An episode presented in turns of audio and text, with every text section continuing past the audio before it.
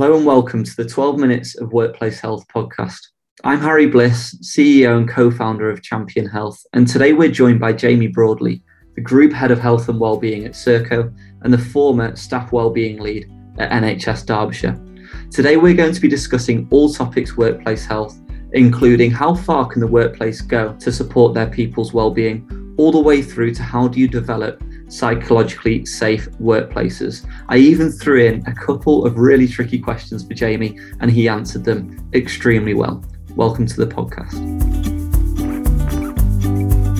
Welcome, Jamie. Thanks a lot for having me. Good to see you. You well? Yeah, really good to see you as well. Um, so, how's the, the new role going at the moment at Serco? Really exciting. Obviously, um, plenty to uh, plenty to learn and still getting my feet under the table. But um, yeah, plenty to get stuck into.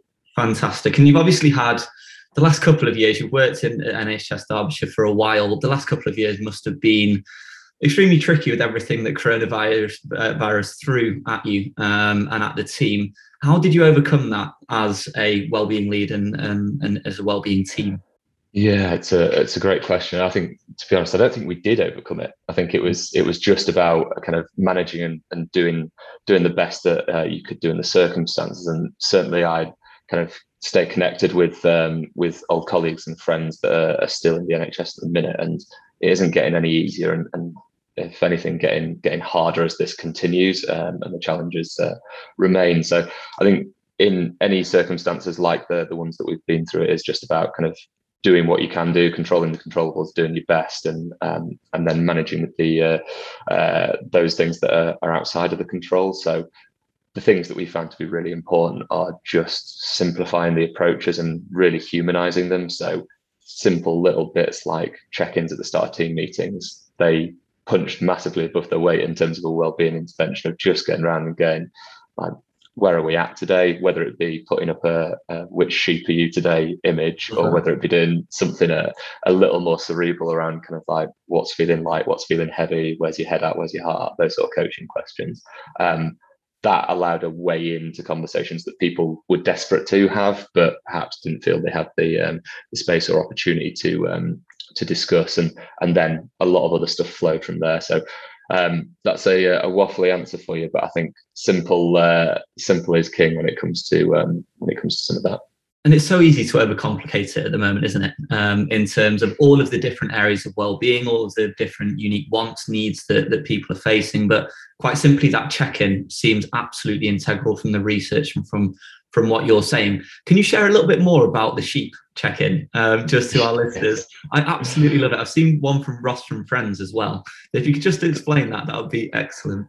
Yeah, of course. It uh, it requires a bit of context, that doesn't it? So I think if anyone's listening to this and and, and wondering, I'd just advise them to go and, and Google which animal are you today, check in, and you'll get um, a lot of different variations. So effectively, they're all just animals pulling different faces with numbers against them. And then when you're on Teams or whether you're in person, you can then just go around and say, well, which of these best represents how you're arriving today or, or where you feel you're at. Um, and what we found is that that gets through that barrier of if I was to, to jump on this call with you today and go, How are you, Harry? You'd probably say fine right. or some variation of that and, and dead bat it back to me. Um, asking twice is, is often uh, one of the ways uh, ways that you can get through that. Uh, but we found those visual check-ins allowed people a, a, permission to to actually show a bit of vulnerability and and allow us into that uh, kind of human experience uh, in a way that is perhaps harder through uh, through other means. So yeah, the Ross and Friends one's one of my favourites, although I think that's probably uh, kind of a bit age group specific. So uh, yeah, I'd encourage people to go and have a Google around and certainly uh, share with us on on socials and LinkedIn any good ones that they find. And we, we trialed it at Champion Health after you suggested it, and we absolutely loved it. Um, so we'll make sure we use that on some of our, our LinkedIn posts going forwards for our audience as well. And you mentioned vulnerability being crucial, and you talk about Brené Brown frequently whenever we've got yes. together. And I've read so much of her stuff, and it is just it makes so much sense um, around that psychological safety piece. What does psychological safety mean to you and to Serco, and when you were working at NHS Derbyshire? Um, because it's something that I've seen you leading the way, if I'm being quite honest. I, I really appreciate that. And uh, yeah, I, I, think again, it's going back to that. Let's just make it simple. It's one of these terms which has become part of the, the vernacular in well-being um, over the past few uh, few months. And ultimately, it just means: Do I feel safe enough to show some of myself and to be human and to be authentic with how I'm experiencing things at the minute.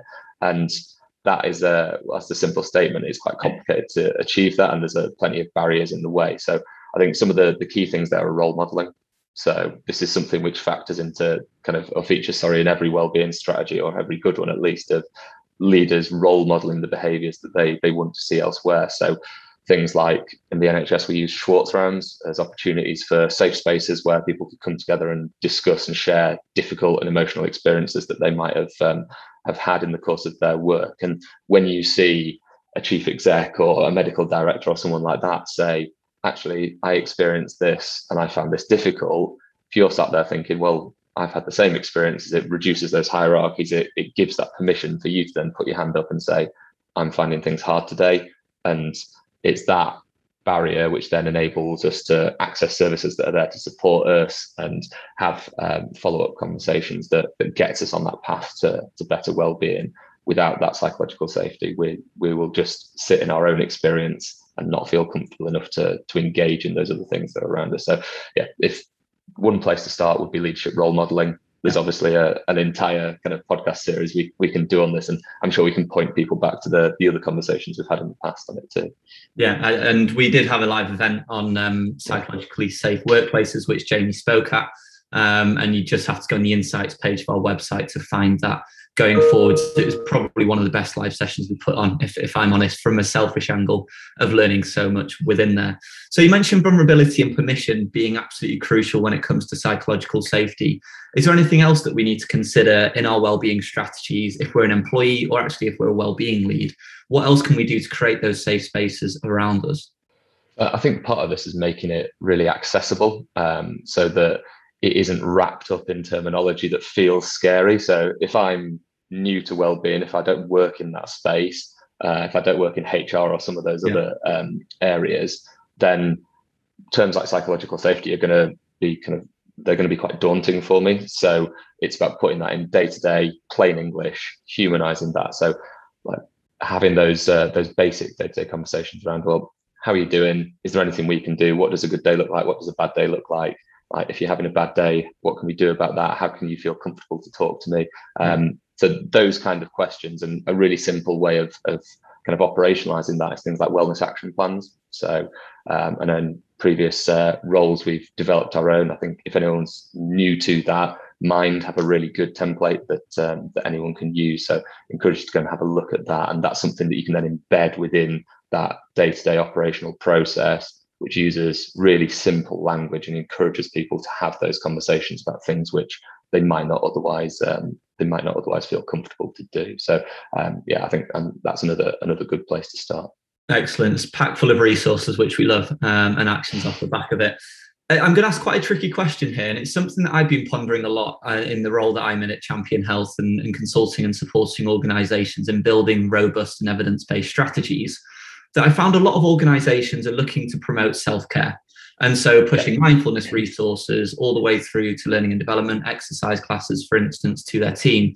But is collective responsibility more important or as important as promoting self care? And could it actually fall down if we promote self care without that collective responsibility and that organizational awareness as well? Yeah, it's. I think this is the key question that's at the heart of all of our um, discussions and, and strategies around well-being at the minute. And the the way that I try and simplify it for my simple mind is that kind of job demands resource model. So that seesaw of what are the demands on one side versus what are my personal resources on on the other.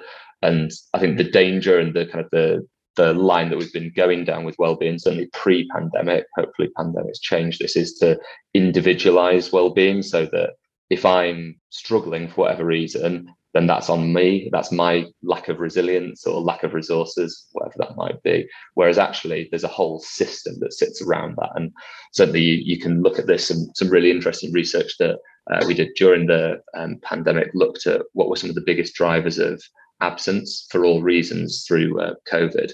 And the factor that came out top there was postcode deprivation score. So if you live in a poorer area, then we know that your access to healthcare is going to be challenged, your health literacy. So seen examples of uh, physios talking about where um, they'd been out to see someone with back pain and they thought they'd caught it from their mum because they'd also had back pain. and because there was that wasn't that understanding that education about health so you can put on exercise classes and webinars and things for populations like that but it's, it's not going to land it's not going to not going to resonate. So there's this whole kind of cultural and societal web that sits around it and that that public health lens is, is a really helpful way of of starting to understand that.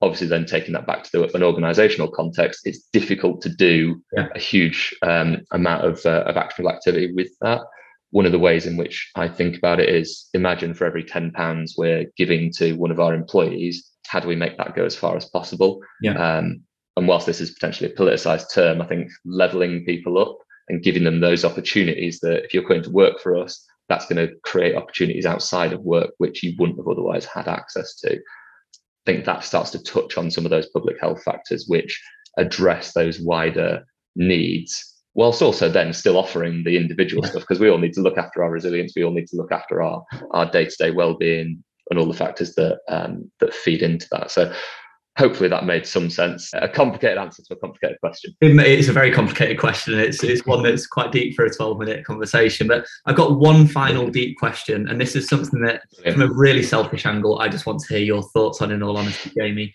in that workplace health is getting worse, but there are more wellbeing providers than there have ever been is there only so far that we can go in terms of workplace health? Because if I look at social media, for example, there are things that we can't really control in the workplace, and that's increasing with the likes of TikTok, Instagram, all the way through to Facebook and that usage. There's more access to takeaways and fast food than, than we've ever seen previously with the likes of delivery and just eat, and it, it can be on your doorstep in 10 minutes.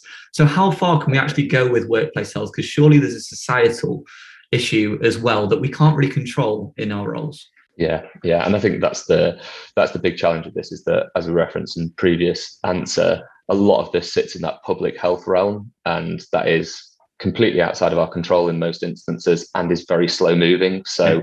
Sweeping change uh, is uh, is unlikely to happen in this area anytime soon. So, it's about then distilling down well, what are the controllables, and a lot of that sits on um, a workplace context.